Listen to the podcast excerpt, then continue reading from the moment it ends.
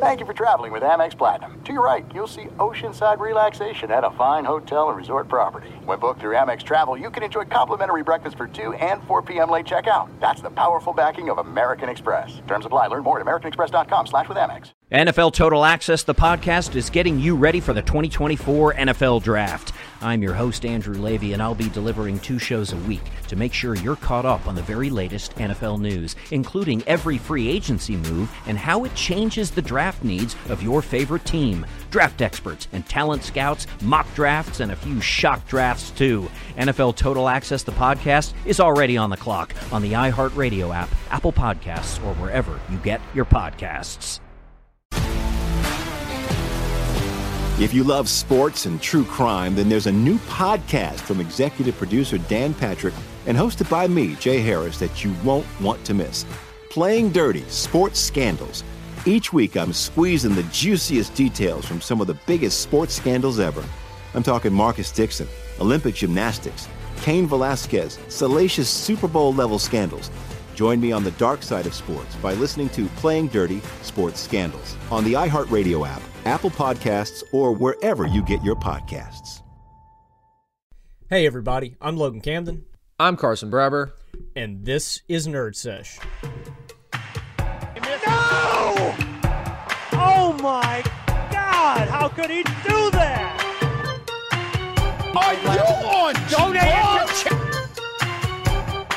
What? Charles Darwin.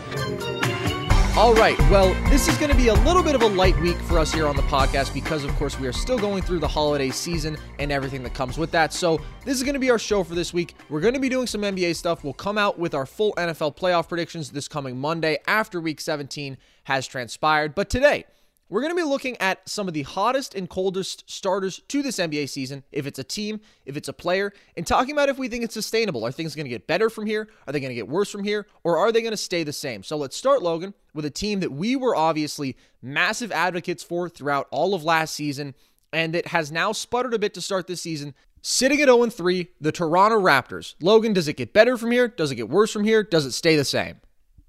Well, I think it has to get better from here, Carson. Sitting at 0 3 with a team this talented, uh, I think they've got to correct the course a little bit. But there are some really concerning things with Toronto to start this season. Uh, last week we discussed it, uh, the loss of their two uh, centered from last season, Marc Gasol and Serge Ibaka. Uh, it's really hurt, and it was evident against their game in their game against the 76ers.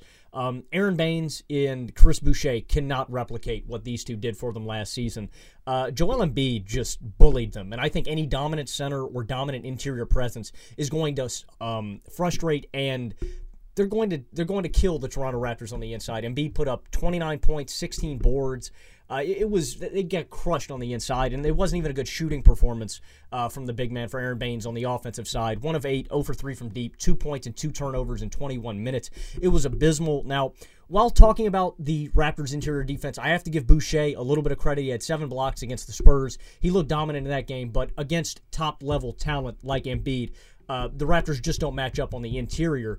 And then looking at them offensively, Carson, there are a lot of things that concern me about this team. Uh, OG Anunoby had a great game, uh, 20 points last outing, but uh, he's been inconsistent. He had a lot of turnovers in that first matchup. And the biggest issue, it's not Kyle Lowry, it's not even Siakam. I think Siakam needs to get a deeper bag. I think Lowry, um, Lowry should just keep doing what he's doing. The problem has been Fred Van VanVleet so far in this half court offense. I don't think they're using Fred Van VanVleet in the right way, Carson. I think he is much more suited in what you discussed in the offseason as a really great destination for him, potentially going to Atlanta. I said I didn't like the fit alongside Trae Young.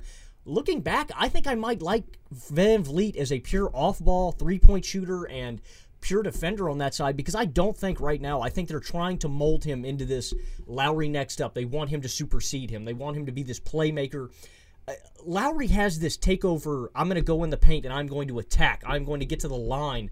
VanVleet doesn't have that. I think that he is much more suited as an off ball shooter instead of a primary ball handler in what they've tried to do there early in this offense. And I think a better situation for the Raptors why don't you try Malachi Flynn? He played great in the preseason. He we know he can run an offense. We know he's good as a secondary or primary ball handler. Just give him a shot. He hasn't played a whole lot early on to start this season. I think it would fix some of their offensive issues, but Uh, it's just been an abysmal start. I think a little bit of this, Carson, is the new talent coming in, trying to figure out how all these pieces work together. But uh, it's been a really slow start, def- defensively and offensively.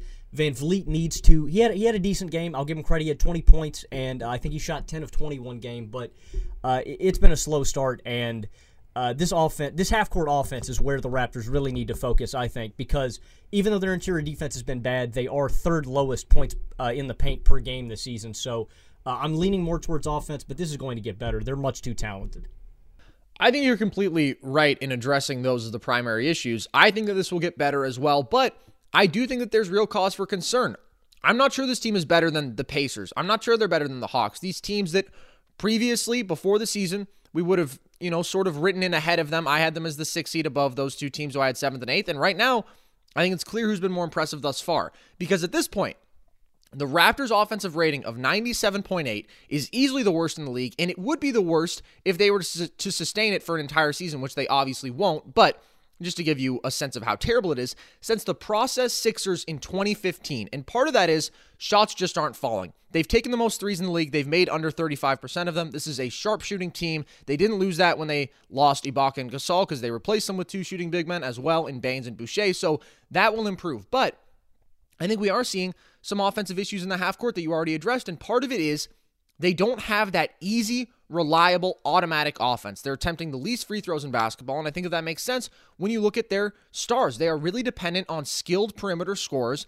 And Pascal Siakam, although I think we've seen some nice improvement from him as a playmaker and a facilitator this season, is not consistently getting to the easy spots that we saw him get to a couple years ago. He's been pretty much reliant on his perimeter play and he's shooting 39% from the field, attempting two free throws a game because of it. So if you don't have that one star offensively who can just go out there and get you 25 somewhat effortlessly, which is what Siakam was for a good chunk of last season, and then he faded from that status, and the Raptors offense faded with it. And if we were going to look at a point of concern for this team, it would be with a league average offense last year, effectively. They were 14th in offensive rating.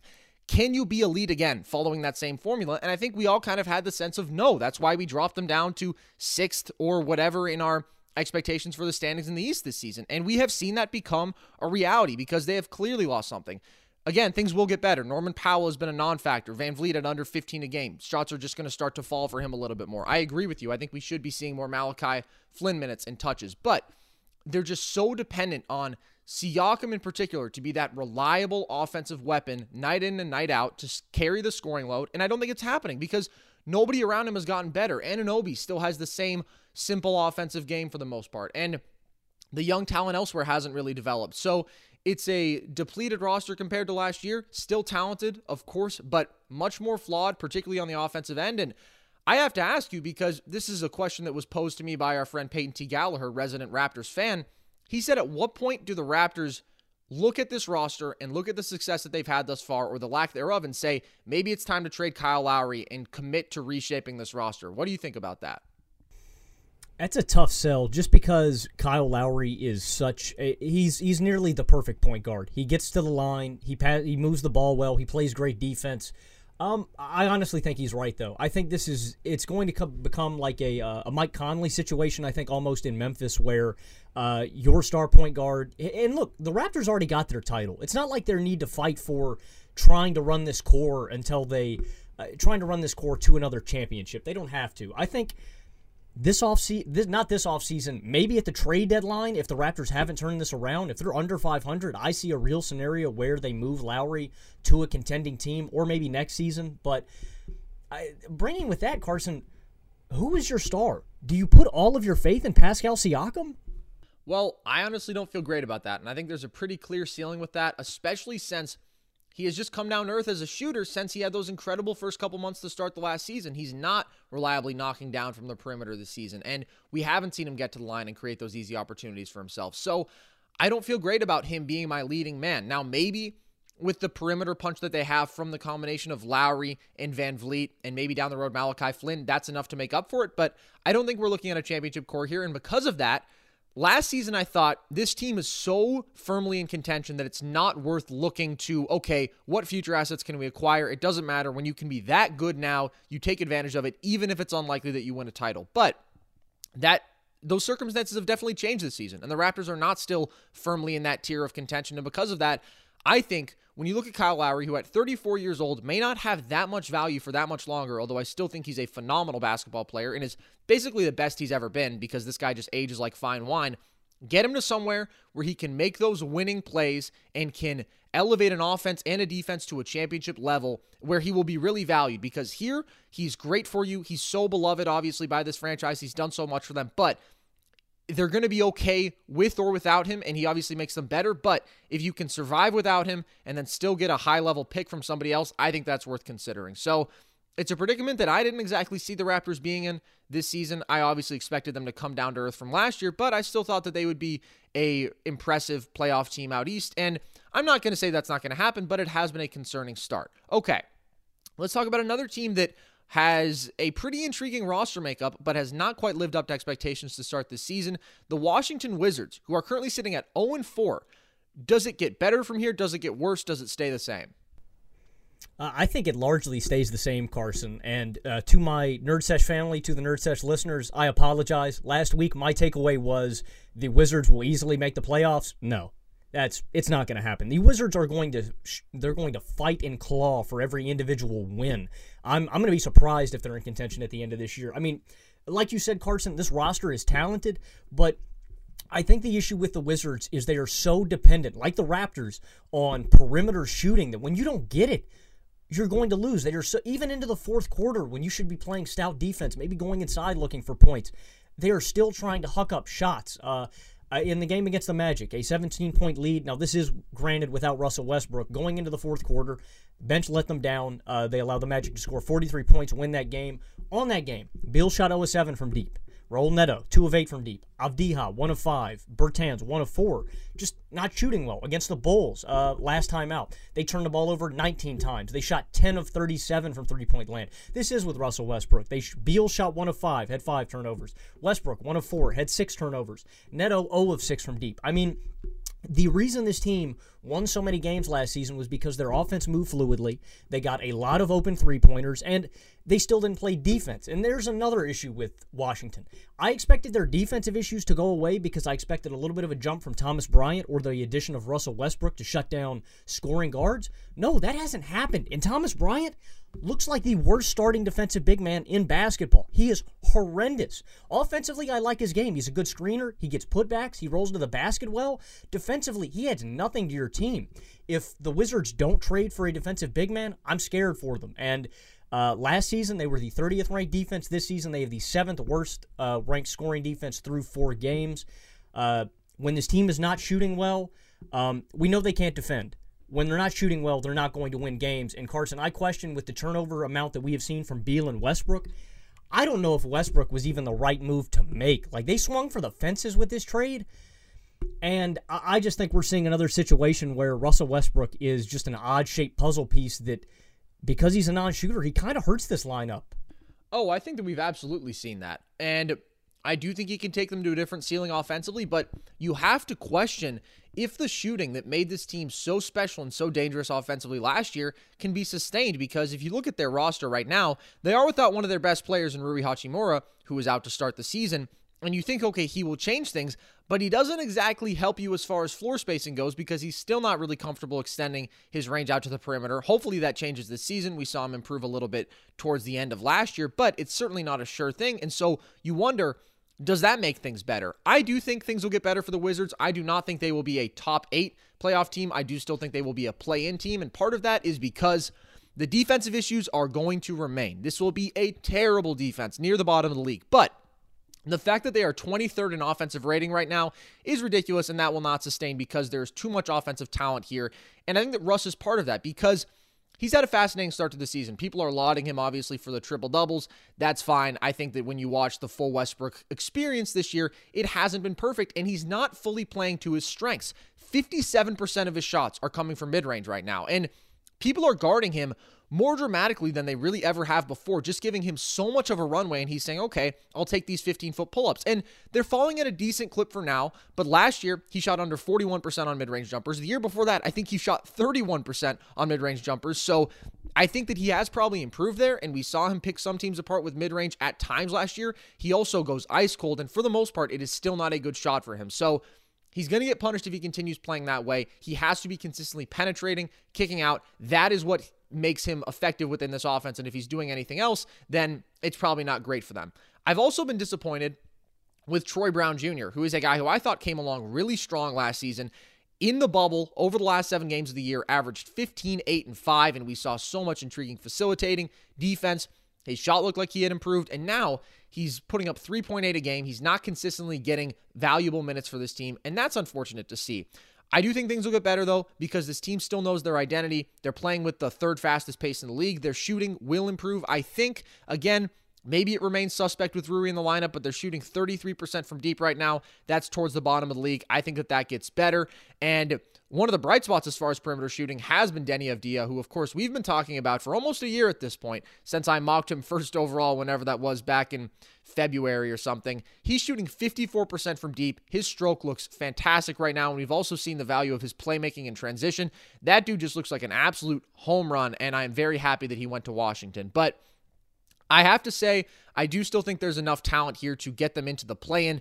If they don't, and if they fall short of that, what the heck do they do with Russell Westbrook? Because then this just looks like an absolutely ridiculous move. Well, I think that they have to address this bench, Carson. You touch on Troy Brown Jr. and uh, your expectations. I've been disappointed with uh, what the Wizards did to their bench entirely. I think, actually, though, if Russell Westbrook can't get this Wizards team to the playoffs, Carson, I'm thinking now, who's going to trade for him? Who would want a? I get that. He, Nobody. I get that he gets you your triple doubles and he looks cute, and the announcers will uh, just hype him up the entire game. But Westbrook doesn't contribute to winning basketball. If he if he can't make this team a winner with literal three point shooters everywhere, I don't know what his value stands around the league. I didn't know if he would get moved out of Houston. Um, I think you have to look for an asset in the draft as far as a pick. Um, just because I don't think you can bring another star in here. This team is so clearly not a winner um, just with Bradley Beal. You need to either make a deal for a third star, giving up some bench assets, or just move on and say, hit the reset button. Let's uh, let's go into tank mode.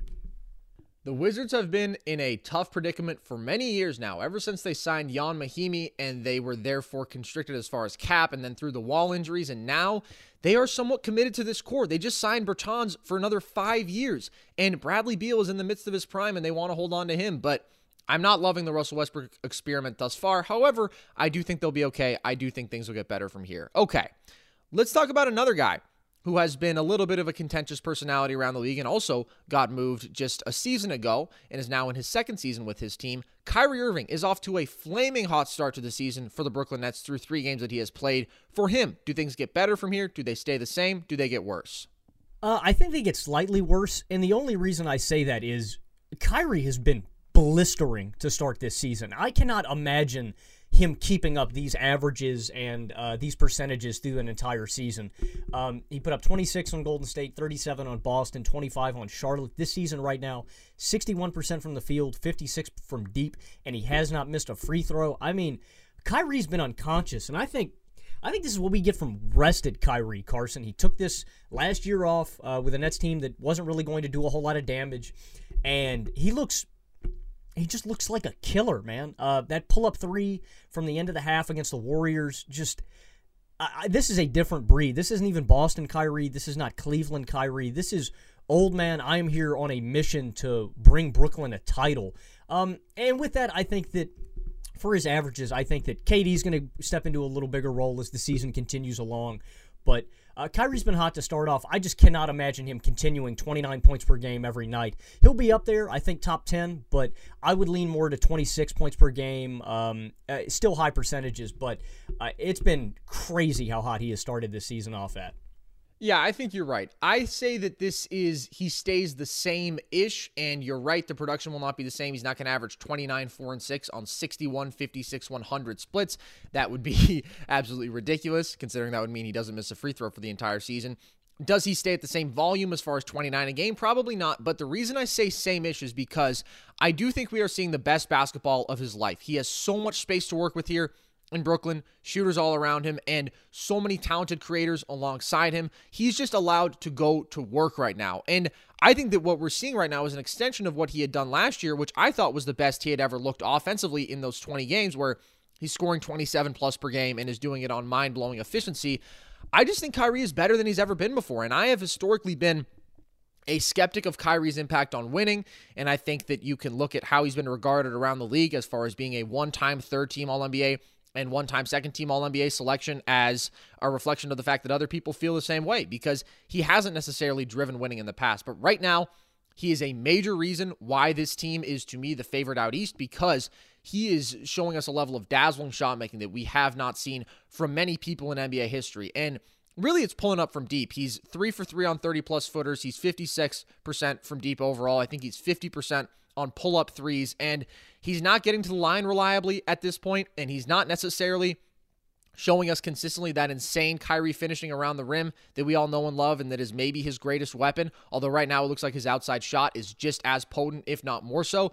But I do think that that will come into the flow of things as well. And just the touch from floater range, everything this man is doing, it's like he looks at every single defender who is bold enough to guard him and says, okay, this is going to be quite easy, and then just cooks that man. And I feel like it's, it's infectious. I feel like he has imparted some of his wisdom and just his play style onto Caris LeVert because when I watch that dude play, he has the same kind of swag. He is this he's the ball on a string as well. He's comfortable taking these mid-range turnarounds and pull-ups and just these shots that you're really only allowed to take if you're a great shot maker.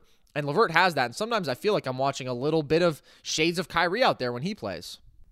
Are you still concerned with LeVert's fit uh, through these first few games alongside KD and Kyrie?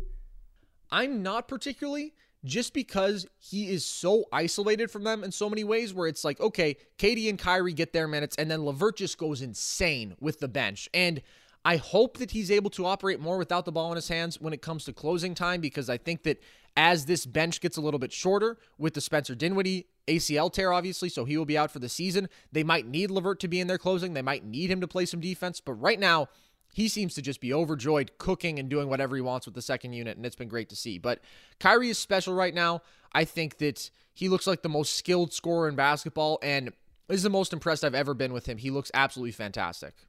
Well, and on top of that, Carson, I would say one of the most efficient. It's not like he's putting up Harden games where he's chucking up shots. This is these are smart shots, and it's it's going into winning offense and winning basketball, which can't be said for a lot of these other top scorers they're smart shots for him. If other people were taking them, they probably would not be making a lot of them. But Kyrie just makes everything look easy right now. And so you're right. It's efficient, it's winning, and it's what this team needs because what is going to take them over the top is going to be two incredible isolation shot makers who just elevate this offense and everyone around them to another level. And the Nets, although they've dropped a couple straight right now, I think are obviously just an absolute weapon out east. Okay, let's talk about another pair of guys who are new to the situation as far as playing with each other, Chris Paul and DeAndre Ayton.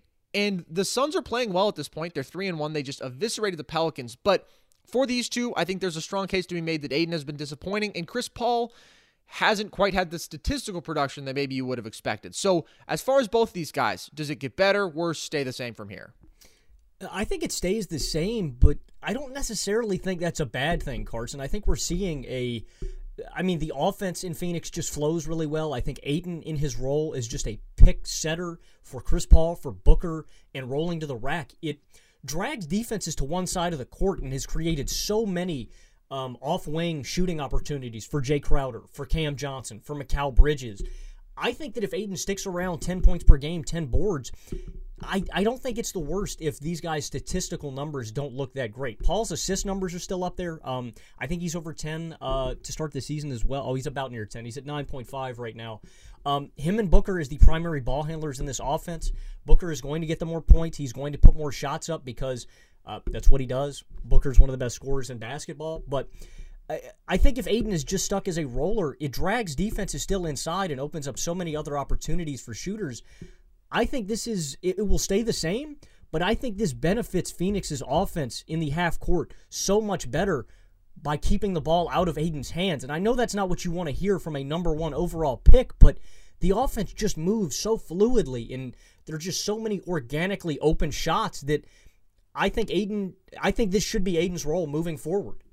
I think you have highlighted by far, by far the most important part of this, which is just their statistical production right now hasn't really mattered as far as this team's sake because they are winning and this is a beautiful flowing fluid offense with dudes who are making plays everywhere and Mikal Bridges and Cam Johnson are averaging 15 and a half a game. Mikal Bridges is so so impressive in his ability of just killing people off the ball. Maybe the best cutter in basketball, honestly, and a phenomenal spot up shooter at this point where he has improved throughout his career. And then defensively, it's a whole nother level. He is clearly, to me, the Suns' third best player. Jay Crowder went out there and was on fire last night. So this team doesn't really need their leading men to go crazy. But I don't know if that really holds true in the biggest moments. I think that Book's averaging 19 a game right now. That obviously is going to have to kick up to another gear in the biggest moments when they really need him to be special like we know he's capable of. But Chris Paul has not been bad by any stretch of the imagination because he's scoring under 12 a game and his plus minus isn't overly impressive. It's barely positive. His efficiency has been not great 40.5% from the field, 25% from three, but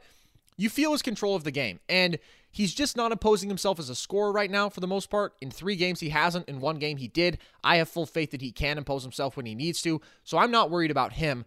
The guy who I do point out, and I think you made some good points about his gravity right now and the opportunities he's creating for others, but Ayton, I still don't feel great about his progression. He's averaging 11 and a half a game at this point, only taking three free throws per contest. And we saw some improvement in their most recent outing against the Pelicans because over his first three games, five of his 25 shots had come in the restricted area. And then last night, nine of 11 did. But it's still not to me the decisive kind of roles that you want to see from him. He's not embracing contact. He's not this terrifying lob threat at all times. He's not the kind of vertical spacer you want to see. He's just not aggressive enough. He's too willing to take these 15 footers that scare nobody. And until he works that out of his game, his ability to impact winning will be limited. So, the Suns, I think their supporting cast has been impressive, and guys like Bridges and Johnson and Crowder have been great, and they have allowed this team to continue winning. But if they're really going to have that high level ceiling, I'm not worried about Chris Paul. I'm a little bit worried about Ayton. So I think that they will both get better as far as statistical production.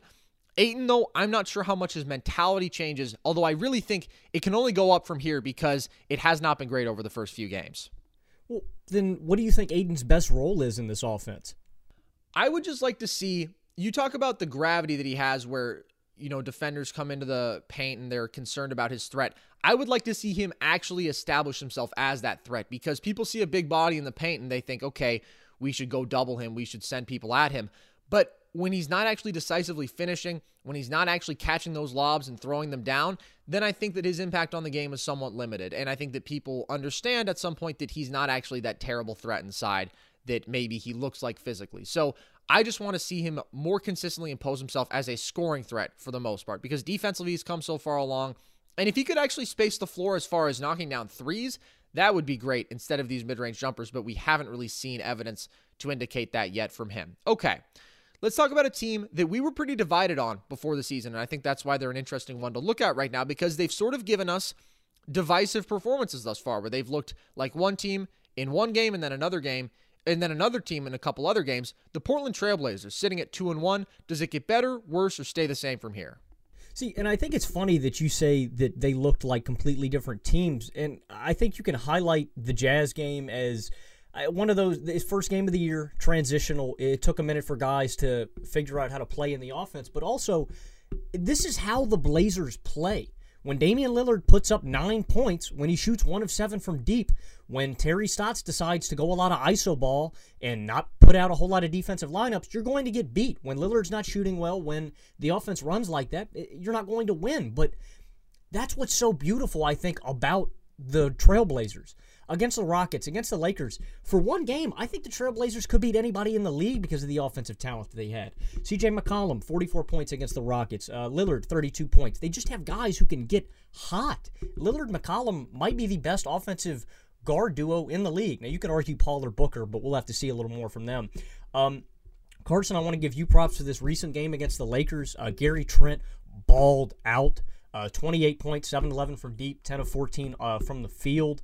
And uh, the Blazers showed us, I think, a little something uh, different uh, in the Lakers game in that fourth quarter. They played late, great defense against them. They held them to 38% in the fourth. But I think this is still pretty much. It surprised me that you had the Blazers so high on your predictions before the season started, Carson. I think this is, team is going to stay pretty much the same as what we've seen. If Lillard and McCollum show up, if they're getting buckets, they're going to win. And if they don't, they're not going to win. This is the pretty much, in my opinion, the exact same team from last year. You just have a healthy Jusuf Nurkic. If Nurkic asserts himself a little more, if he um, can come along with McCollum and Lillard on the offensive end, I think this team stands to win a few more games. But they have the 26th defensive rating through three games this season. They had the 28th defensive rating last season. Defensively, even with the addition of Covington and Jones, I don't think they've gotten a whole lot better on that end. I think game to game, the result is still dependent on Lillard and McCollum going out there and getting buckets. This one is close for me between do things stay the same or do they get better? I think that they probably get slightly better. And the primary reason for that is on the defensive end where they have been atrocious to this point. They've played some tough competition, which I think is probably reflected in that stat. And it's not that that unit is great, but I do think with the kind of wing defense that you have added, we can expect to see some growth there. And then it's also to me, we've seen this team knock down a lot of threes early in the season. They're taking the most in the league, they're making 38% of them. I do think, though, the starting lineup, they can become a little bit more reliable from deep because on the wings, their shooting's a little spotty right now. Derrick Jones Jr. is only knocking down 30%, which is characteristic for what we've seen from him in his career as a whole. Rocco is making 8% of his threes thus far, and that obviously will not even close to hold. He will get better, but I do think that the guy who you just mentioned, who was my pick for most improved player, not a pick that I'm thrilled with, but you know what? He's my guy. I think Gary Trent Jr. should be starting because you were talking about a flamethrower who is a plus defender and I don't know why they feel the need to start effectively two fours in Derrick Jones Jr. and Robert Covington because that's what they are in the modern NBA. I think that Gary Trent is perfectly capable of guarding wings and can really be a plus there and gives you so much more punch offensively. So if they want to take it to the next level, I would consider making that adjustment. But this is a flawed team. They remain a flawed team defensively. They are not great, but I still think the depth is so improved. I still think that with Dame and CJ going as crazy as they are, this team can propel themselves to such great heights. I think that the passing from Nurkic has been so phenomenal. He Jokic is in a tier of his own as far as big men passing, but I would say that Nurkic is in a tier of his own as the second best because nobody else comes close to what this guy is capable of doing. Just firing these beautiful one-handed passes, so aware aware aware of where cutters are, delivering these things with such beautiful touch. So I think that we have seen him as an offensive cog out of the post just change things for this team, and we saw it in the playoffs, but they still fell short in the playoffs, I should say in the bubble as a whole. And the reason for that was the defense was so bad. If the defense can just be 18th in the league or somewhere around there, I think this is a scary team. And I really do think that they can get there because I think that the personnel is that much improved. So I wouldn't say that I really feel definitively about this team in either direction. I thought that, again, they looked inept defensively and really struggled offensively against the Jazz and then had impressive wins against the Rockets and the Lakers. Rockets game, maybe not great defense, but it's hard for any defense to look great against a James Harden led team because they're going to score points no matter what. Let's talk about another team out west that we certainly had different expectations for coming into the season, but that has the same record as the Portland Trailblazers after three games. The San Antonio Spurs sitting at two and one, and they've looked pretty impressive thus far. Does it get better from here? Does it get worse? Does it stay the same? Uh, I think it gets worse for a few reasons, and uh, it's still the two players that have been the downfall. I think of the Spurs in these past few seasons. I can't trust DeMar DeRozan and LaMarcus Aldridge on a game-to-game basis, and the Spurs lack this go-to guy to get them a bucket late. Uh, we saw that against the Pelicans, and DeMar and LaMarcus still just don't. The Spurs team just don't. They don't shoot a whole lot of threes. They have the uh, seventh lowest three-point rate in the NBA through three games. Um, Aldridge on the season, 12 points per game, four boards. His PER is just over nine. Uh, in that loss to the Pelicans, DeRozan had eight points on three of 12 shooting. He was 0 of 4 from deep. And uh, don't get me wrong, I think that the Spurs are a really deep squad. They can get production any night out of a lot of guys. Lonnie Walker the fourth, DeJounte Murray, Patty Mills. Um, Rudy Gay, uh, even like Jakob Poeltl. I feel like any of these guys the drop of a hat can give me 15, uh, 5, and put up a really solid game. But when I can't trust these two stars in DeRozan and Aldridge, I just don't have a whole lot of faith in these Spurs uh, as a whole. Um, they just don't have a go-to guy. I think we've I've been really impressed uh, in these first few games by one of your favorite guys, Carson and Keldon Johnson. I think he has to get more minutes because he's been shooting well from deep. He's been rebounding well. He just he's been more reliable in my opinion than LaMarcus. Now I know LaMarcus gets off to slow starts because he's an older guy, but the thing with the Spurs is they're out west. They have to get to the playoffs first. Like this isn't a given. You're going to need LaMarcus, DeMar, Rudy Gay, these older guys to come out every night and ball up because the Spurs desperately need wins this season just to get in. The West is hyper competitive and I just don't have a whole lot of faith in these young guys with paired up with these two older stars to drag them to the playoffs or win a playoff series. I think that things get worse from here because it's been a really impressive start to the season. But I do like what I've seen from them a lot, and I do think that this team is going to be better than we expected. Where I had them towards the bottom of the West, I think I had them 14th, but the same record as the Kings, maybe. I think that I sold them a little bit short there. And I think that a huge reason for that is the young guys who now Pop has leaned into and said, okay, let's give you some of the keys to this car. And they are doing exceptionally well in that role. DeJounte Murray looks really improved to me. And this is a guy who obviously got paid ahead of last season and now is looking like he really deserves that, averaging 15, 8, and 7. And it feels to me like he is just more of a threat as a scorer. Feels like his change of pace is better. And it's really, he's a pretty incredibly smooth and slippery driver to the rim. His handle looks nice, his finishing, his playmaking, everything about him just looks better. And we know what he is defensively. Lonnie Walker has been fantastic, putting up 15 a game on 47% from deep. So valuable as a pure shooter, has some similar smoothness driving to the rim and changing pace to where he can get defenders in trouble there. And then, of course, Keldon Johnson, who you mentioned, has just been so valuable for this team as a defensive presence where he's really physical and tough. And offensively, he just does a bunch of the little stuff. He's a solid playmaker and I think his shooting from deep will continue to improve. He's only 30% up to this point, but he's got a nice stroke, so that will get better. So all those guys to me have been unexpectedly impressive, and that is a reason why I have more faith in this team. And it's been great to see because this is a franchise that has resisted that change for so long. The reason I say that things will get worse, in my opinion, is because the Spurs are sixth in defensive rating right now. And that to me is very, very unlikely to even be close to sustained by this team because they were 25th last year. And although I do think that they've added some plus defenders, I think that Keldon Johnson is obviously a guy who gives effort there, and this team does seem just a little more locked in on that end as a whole. I don't think that that's sustained. So I'm not as out on DeRozan and Aldridge as you are. I think that DeRozan is still a really impressive offensive talent, and his playmaking has come so far, and he's shown more of a willingness to take threes. He's not the kind of guy I want to be the best player on my team if I want to be a really good squad, but for the Spurs to be respectable, for them to really battle for a playing game. I don't think that he holds them back there. To me, more of the question is Aldridge. What kind of offensive production do we get from him?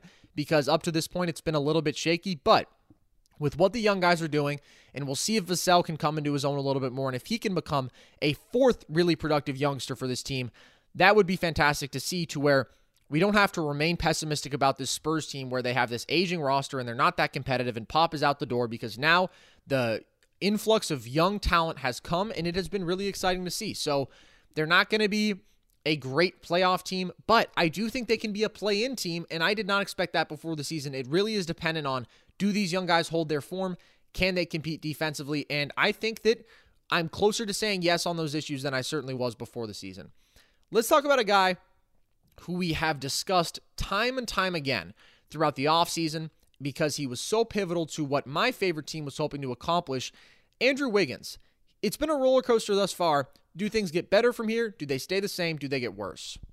Well, statistically, I'd say things are likely to stay the same. Uh, this is what Wiggins does on his career 18 points per game, six boards, two assists. It's really what you can expect out of Wiggins' play style. That being said, I've been really impressed in these last two games, Carson, not just from behind the arc. He shot 5 of 8 against Detroit from deep. He shot 2 of 3 uh, from deep against Chicago. Against Detroit, I saw a different Wiggins. Like he was getting to the rack. He looked confident. He looked he looked hungry. Like that's the Wiggins that we wanted a few years ago when he was the number 1 pick and it looks I'm not going to get caught up. I'm not going to say it looks like he's changing for the better, but I saw a good game against Detroit. And I'll give a little bit of credit to Kelly Oubre, too. He looked a little bit better against Detroit. That being said, it is Detroit. Against these better teams, these better defenses, Milwaukee, 12 points, 0 of 4 from deep. Brooklyn, 2 of 6 from deep, 4 of 16 from the field. Now, those are growing pains. That is what's going to happen when you have a lot of new players in an offense. Uh, their offense did not move smoothly against either of those two teams. I'd like to say I'd like to wait and see statistically, though, I know that we're going to get the exact same sort of production out of Wiggins. Stylistically, though, and I want to ask you, Carson, do you think Wiggins is more suited as just a catch and shoot spot up shooter because he's shooting 43% from deep right now in the season, or should he look to be more of a secondary creator and uh, like a guy who should get to the rack and score a little more? That's such a hard question to answer because he has excelled in that role, especially against the Pistons, but really over these last couple games. Where, as you said, he's doing it off the bounce. He's knocking down step back threes against the Pistons, and he was just a dead eye from deep in that game. I just question is that sustainable? Is that the best for this team? Because he's a spotty shooter off the ball, obviously. We know that, and he is inconsistent. And if he's playing to his strengths, maybe he is creating for himself more. At the same time, he's prone to taking tough, bad isolation shots when he does try to create for himself. So, this is the thing with Andrew Wiggins. I think he stays the same for the most part, and the reason for that is he has been inconsistent thus far. There have been moments of great frustration, there have been occasional moments of brilliance.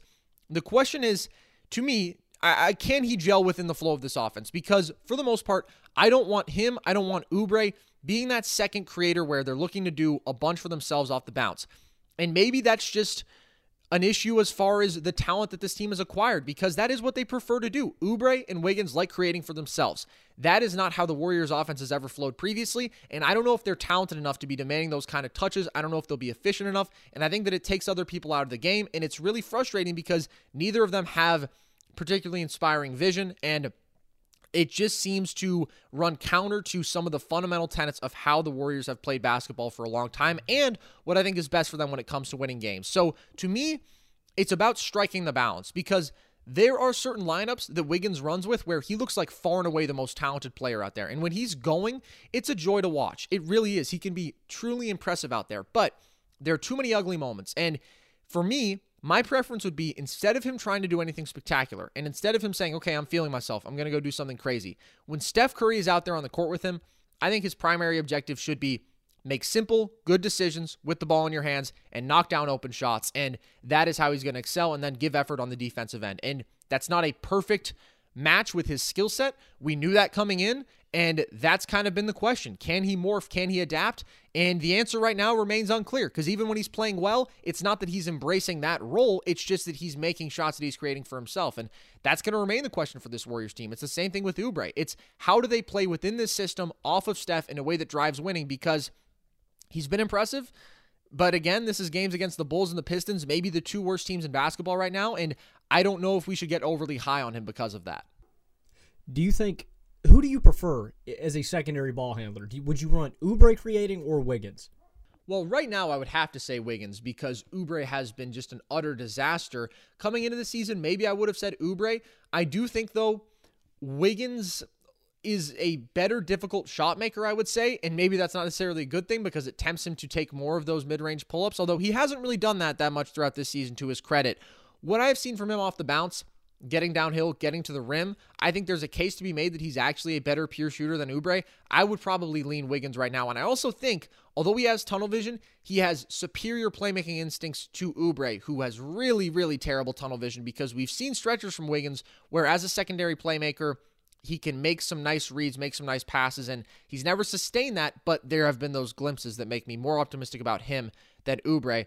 But Oubre obviously has more value for you defensively, so both these guys can help this team win. They're not perfect fits, but in their best versions, they can help this team win, and we'll really see how it all comes together when Draymond comes back towards the end of this week. Okay, let's move on to the greatest rival of Andrew Wiggins and the Warriors, at least historically. Wiggins hasn't really been much of a part of it, but for these two franchises over the past few years, the Houston Rockets, who are 0 2, but they've been without some of their best players in John Wall, Eric Gordon, DeMarcus Cousins, even Ben McLemore. Where do things go from here for them? Oh, it's going to get better. I mean, I can't imagine a team with two, I'll say it, stars after two games. Christian Wood looks like a star after two games with James Harden just because I don't get it. Carson, you spit out some, uh, I believe, some uh, pick and roll uh, numbers at us, the percentiles. Wood was pretty high, correct? Oh, he was the most efficient pick and roll big man in the league last year. And it shows with James Harden. A uh, people crap on Harden for not moving the ball organically, but whatever, man. He finds open targets on the perimeter, and that Nuggets game was just so much fun to watch because anytime Harden would get the rock, Wood was wide open, and he has got one of the just prettiest catch and shoot jumpers in the league. It is, it's just pretty. Watch watch a Christian Wood game. Carson turned me on to him. He's he's the man. 14 to 22, 31 points and 13 boards in their loss to the Blazers. Again, like you said, without Cousins, Wall, and Gordon for both of these first two games. Harden, uh, 44 points and 17 assists in that game. I mean, Harden is not the most efficient offensive player. We have seen what he's been able to do with uh, lackluster rosters with just shooting on the perimeter, though. So I don't have, I'm not lacking of any confidence for this team. When you're missing players like Wall, like Cousins, big pieces to your team and what you're trying to do this season, um, and what we saw out of them in the preseason, I am not short on confidence on the Rockets. I think this team is easily going to make a playoff push. They easily get better from here. Once Wall and Cousins get back, and Gordon, this is just going to be a fun team to watch. Yeah, it's going to get a lot better. This team is scary, and I am pretty confident that they are going to be better than I gave them credit for. And I think that I predicted them as the eighth seed, and that is probably going to be selling them short because they are scoring effortlessly. And there's always the case to be made that taking the ball out of Harden's hands can actually hurt your offensive production, even if you're adding talent, because he is so incredible at driving that offense. Where we've seen, if you look a few years ago, the year after Dwight left in 2016 17, where no one else really ever had the ball in their hands, and that was kind of a great thing for the Rockets, and maybe putting it in Wall's hands or Eric Gordon's hands more actually hurts this team. But I don't necessarily agree with that line of thinking because I think what we've seen from Wall, he can be a weapon with the ball in his hands, creating out of the pick and roll, and possibly as a cutter, as a spot up shooter, if he's able to dial into that role and really commit to that. And Boogie has looked so great. Eric Gordon obviously really can only go up from what he was last season, which was the worst he's played in a long time. So all those additions are going to be so important and impressive for this team, I think, because the defense is going to be atrocious. And that is obviously what puts a ceiling on this team. They haven't been able to get stops up to this point, and that doesn't necessarily get better from here. I don't think that really any of the players who we touched on, unless John Wall is fully committed there because he has been a serious plus defender in his past, I don't think that, really changes things. But outside of James Harden and Christian Wood, the third, fourth, and fifth leading scorers for this team thus far have been David Nwaba, Sterling Brown, and Jae'Sean Tate. Jae'Sean Tate, who I actually like and I think has been a bit of a diamond in the rough for this team, but uh, come on, man. I mean, when you are throwing in the kind of names that we're talking about to that mix, it's only going to get better from here. And I do think you talk about the importance of Wood. I have been a huge Christian Wood fan. He is I that's underselling it. I have been the biggest Christian Wood fan on the entire planet, bigger than any Detroit Pistons fan that I've ever interacted with for a long time. But he has gotten even better from last year. The touch that we are seeing from him off the bounce from floater range has been so impressive where he just keeps getting these rolls and you think that's not going to go in, but it does. What we've seen him do occasionally pushing in tra- pushing in transition, going coast to coast on occasion. And then it's out of the pick and roll. Harden right now, obviously a very very small sample size, but he is running almost twice as much pick and roll per game as he was last year with Christian Wood now in the mix and this is what I said. Logan, if you remember, I talked about how Harden and the Rockets have veered so far away from pick and roll and towards isolation. But I think that a huge reason for that was Clint Capela was not the threat from the perimeter. He was not the overall pick and roll threat that Christian Wood is, to where the fact that teams could send another defender at James Harden was actually a bad thing because Capela was not a significant enough threat. Christian Wood is easily a big enough threat to make up for the fact that teams can counter Harden in that way. And I think that we're going to continue to see pick and roll between those two, and it is going to be fantastic throughout this season. So the defense is a problem. It is a big problem, and that's the problem with this team. But they are going to be so, so good offensively. Okay, let's talk about a guy who has been obviously an incredibly intriguing prospect, one of the most interesting stories in basketball ever since he emerged on the scene several years ago. LaMelo Ball, not off to the hottest start of the season, in an interesting spot in Charlotte. Where do you think he goes from here this season?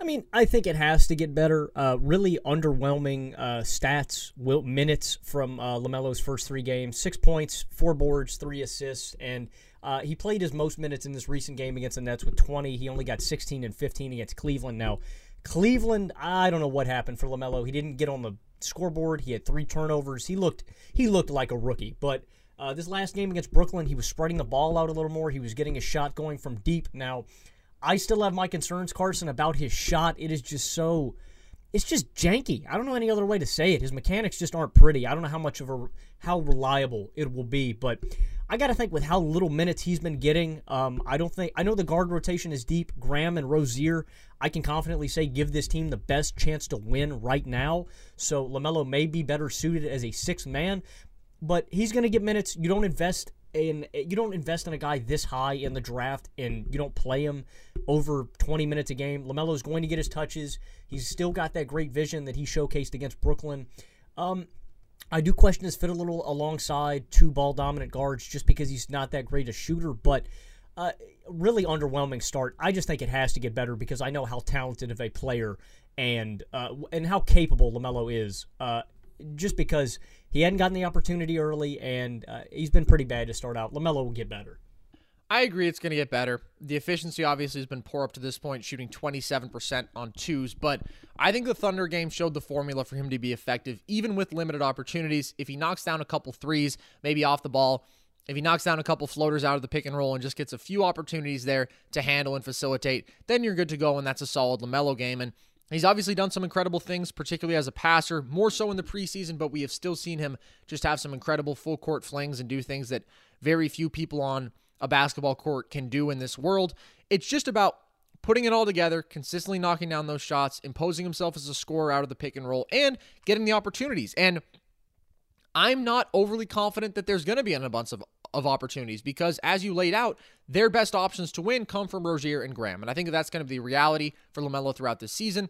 He's not a great rookie of the year pick by any stretch of the imagination right now. He's not going to produce statistically at the level of some of the other guys in his class. And maybe that's not the worst thing. He has this opportunity to develop and grow. And I think that really we just want to see him run the second unit effectively. And that would be a good thing. The problem is there are ball handlers and facilitators in this starting lineup who have maybe a better skill set to run the second unit. If you're looking at a Gordon Hayward or a Rozier, guys who aren't the primary ball handler and facilitator for that starting five because of Devonte Graham, maybe they get more of those touches, and then maybe you're looking at a less than ideal fit for Lamelo. But right now, even if it's only 18 minutes a game, as long as he gets those opportunities to facilitate, to expand on his skill set, I think he'll be okay. And I think he's too tremendously talented for it to stay at this level of production. But he's not going to be a tremendously impactful player on winning right now. Eh, we know that. We know that he's still far away from what he can be.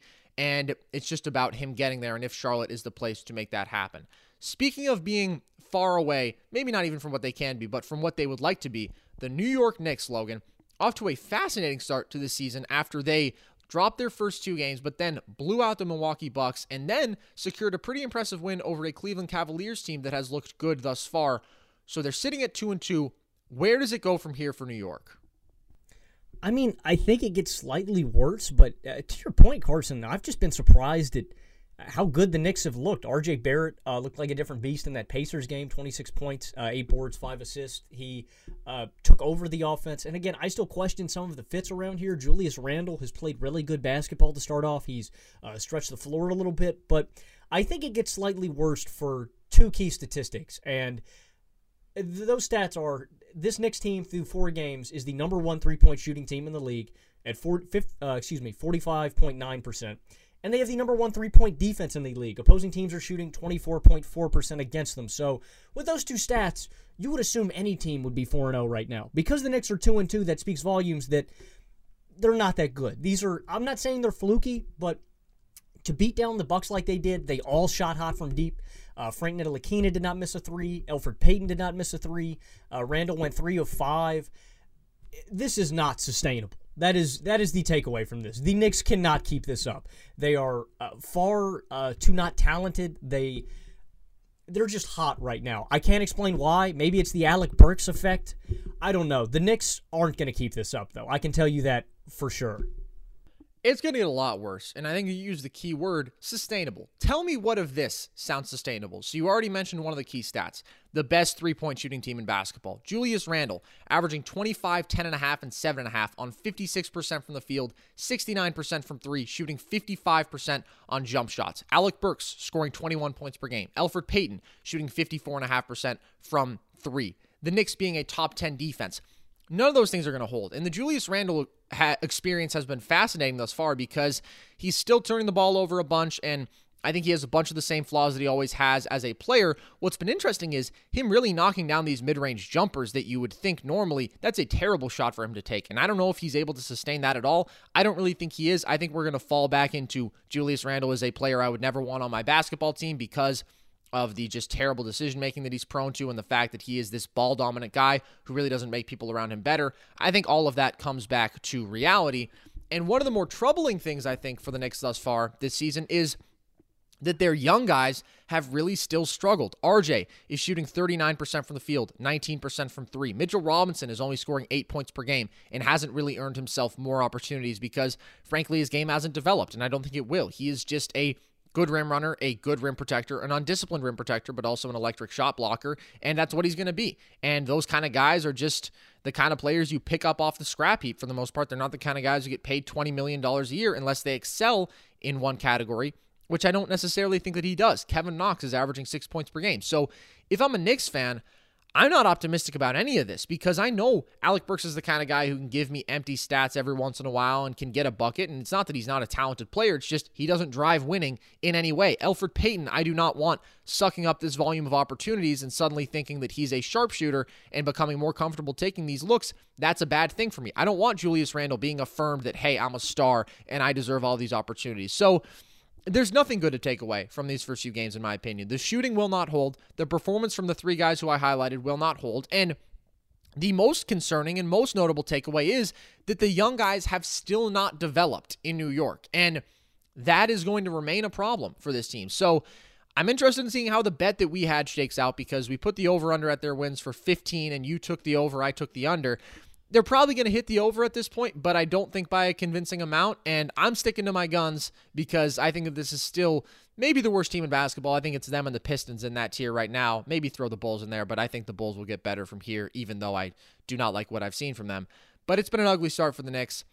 Is there any other reason for optimism with this team? Is there anything that has been good from the young guys? Is there anything about Julius Randle or Elfrid Payton that will stay good?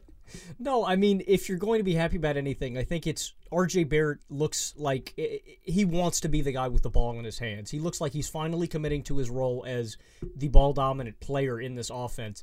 That'd be the only thing I'd take away from this because, as you said, all of the things that aren't sustainable Payton shooting, Ntilikina shooting, Randle shooting, all of this for an aging, for an older team with one real young star to build around, not a whole lot of positive takeaways for the Knicks.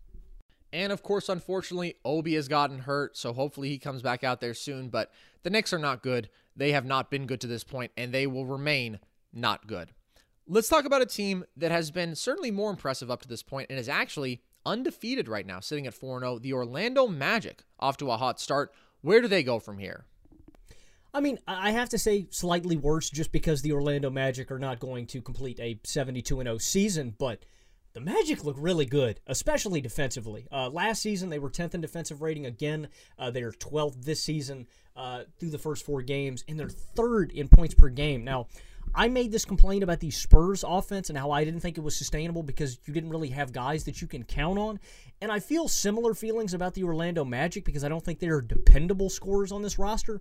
But there are a lot of guys who can get buckets game to game. I mean, Nikola Vucevic is you can basically count on him for 20. Um, Aaron Gordon is a, a guy that you can occasionally get 20, but like Evan Fournier, Terrence Ross, even Cole Anthony, um, these guys can just go off on random moments. And in these games, like against the Heat, when they needed a uh, closing surge, um, against a close game against the Wizards when they needed that closing surge, scoring 43 in the final quarter they're they just have a lot of bucket getters, which is extremely valuable when you are a defensive minded team. So uh, I've been astounded at their 4 0 start. I certainly didn't expect it, but this team has a lot of scores. They play great defense. I think that. I think this is a borderline playoff team, and I am after their first four with two wins over the Wizards. I am certainly much higher on this team to make the playoffs than I am on Washington.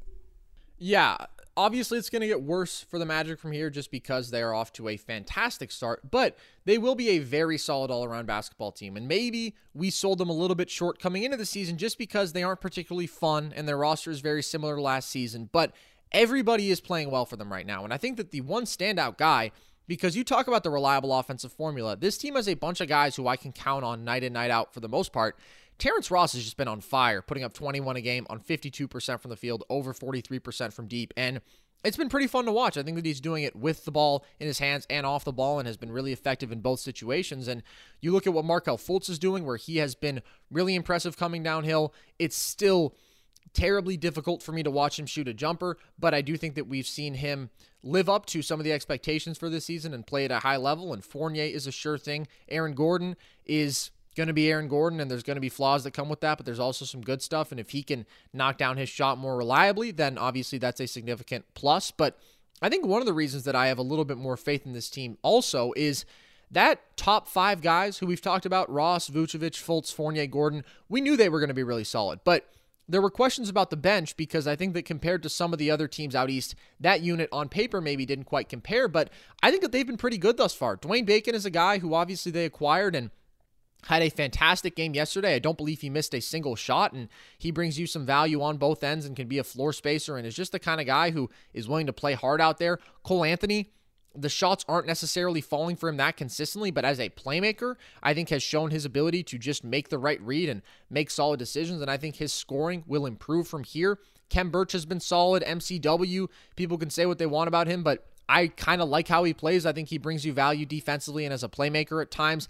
I think that Chuma Okeke, although he hasn't been great to this point, he's a guy who I have faith in to improve as a two way impact player. So this is a good team. And they have been a solid team for a few years because of that. And I think that this is probably, with the development of Fultz and with some of the additions to this bench, probably the most talented Magic roster that we've had in this iteration of this team as far as having this core. And I think that that's just great for the Eastern Conference, man.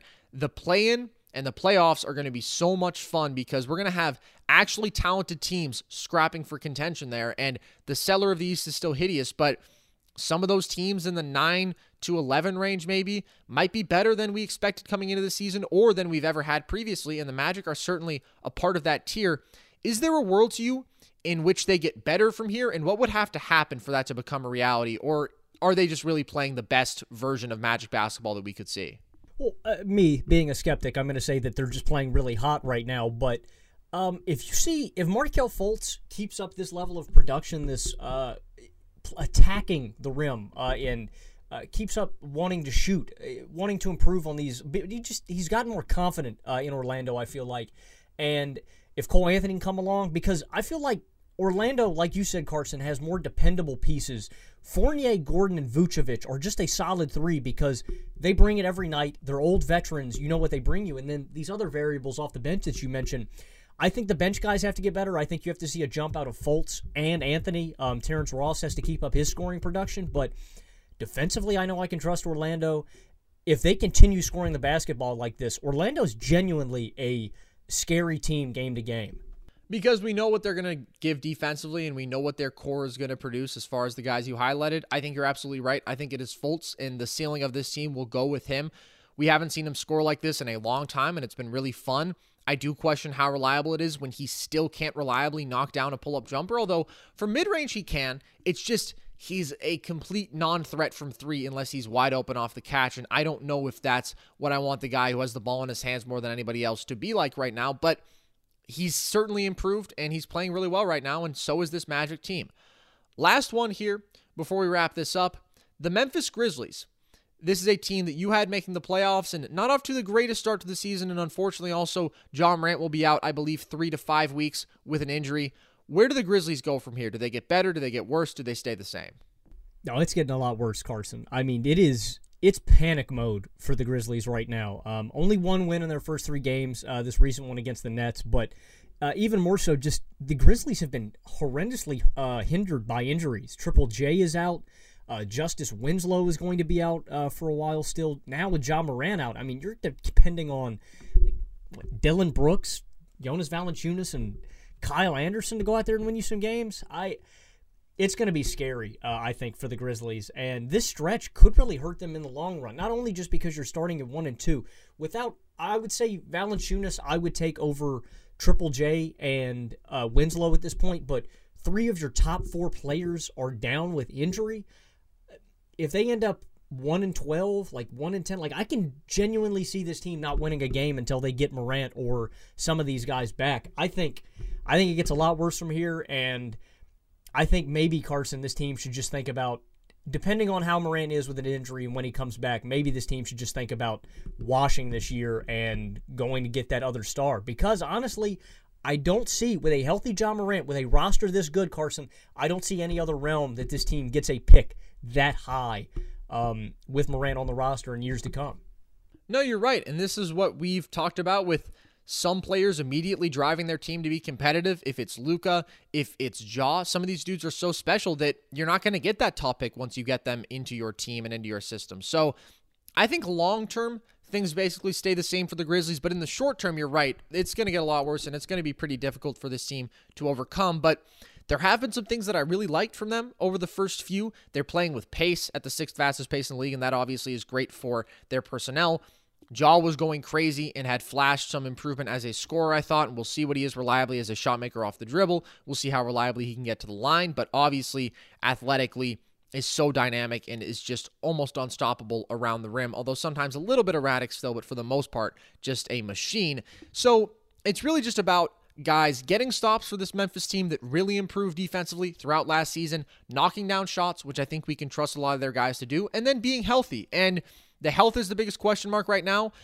It's going to be difficult for them to survive without Ja. It really depends on when they get back Triple J and Justice Winslow, and if that happens in the window where Ja is still out. And I certainly think it will for Triple J because it sounds like he really isn't supposed to be out for that long. So we'll see what goes on there. But if they can get back him, they're still going to be longing for guys who can really create off the dribble and facilitate and act as that point guard because I don't feel great about Tyus Jones in that role. Justice Winslow would be nice to have as sort of a point forward. We don't know if he'll be back, but Kyle Anderson has been playing out of his mind up to this point, and I don't expect that to be sustained. He's averaging 18 and 10 on 50% shooting from the field, 41% from deep.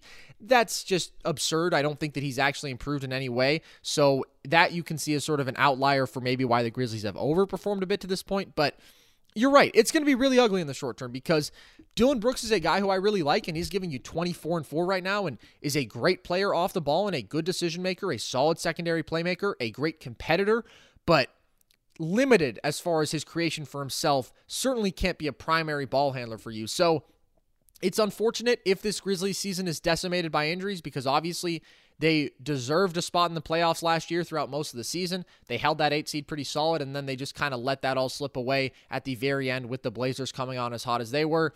And it would be a bit disappointing to see this team regress in year two. At the same time, I don't think that they ever had that high of a ceiling for this season, and maybe they do go out and picked higher in a loaded draft, and that's not the worst thing for them long term. So, how concerned are you about you having them as a penciled in as a playoff team right now? Have you sort of swayed away from that? Yeah, I'll. Uh, I'd probably bump the Rockets in there um, right now, just with how I had them slated, and I think with Morant out, do, would you rather rely on? Because I think the Grizzlies are kind of built with their deep guard rotation. I like how they handled their offseason. You have Grayson Allen here, uh, Tyus Jones, as you mentioned, Desmond Bane, even as a secondary ball handler. I my pick to take over the offense would be De'Anthony Melton because they paid him in the offseason. Now's the time to see what he can do. Who do you, who would you count on? Because I know you don't like Tyus Jones.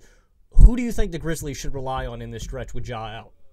I think that there's a case to be made for Melton as the best option out of this group, but I still think that he has a ways to go as far as really being a primary ball handler, creating for others and creating for himself at a high level. So I'm not overly confident in anyone to, fill up and take that Ja role because he is so important to everything they do offensively. And that's where the skepticism for this team comes in, in my eyes, because I don't really think that they're going to be able to excel or survive as far as perimeter creation goes without him. And that's going to be tough to watch for this team. And it's unfortunate because they are normally a pretty fun squad with Ja out there, and that's not going to be the case as he remains injured. So that's going to do it. We have looked through a bunch of players, teams off to hot starts, and it'll be interesting to see how this all progresses. If anyone catches us by surprise, we didn't talk about some teams that have been off to a hot start, like the Cleveland Cavaliers, a cold start, like the Denver Nuggets, because we already touched on them in our initial season takeaways episode, so don't want to be too repetitive there. But you can go back and listen to what we had to say about them. I am concerned about the Nuggets. Logan, you talked about their defense last week, and it was pretty hideous last night against the Sacramento Kings and squandered a win for them. But we talk about the Nuggets enough and we will get to them, I'm sure. So that'll do it for us here today. Happy New Year. Enjoy the remainder of the holidays and enjoy basketball, enjoy football because we have plenty of it right now. So I've been Carson Brabber. I have been Logan Camden. And this was Nerd Sesh.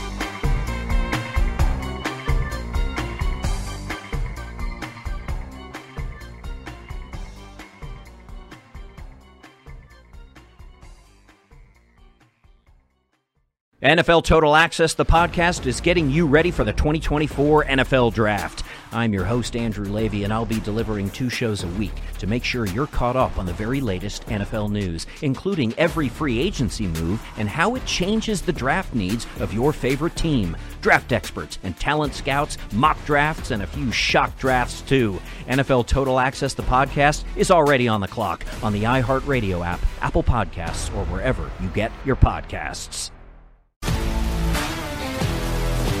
If you love sports and true crime, then there's a new podcast from executive producer Dan Patrick and hosted by me, Jay Harris, that you won't want to miss. Playing Dirty Sports Scandals. Each week, I'm squeezing the juiciest details from some of the biggest sports scandals ever.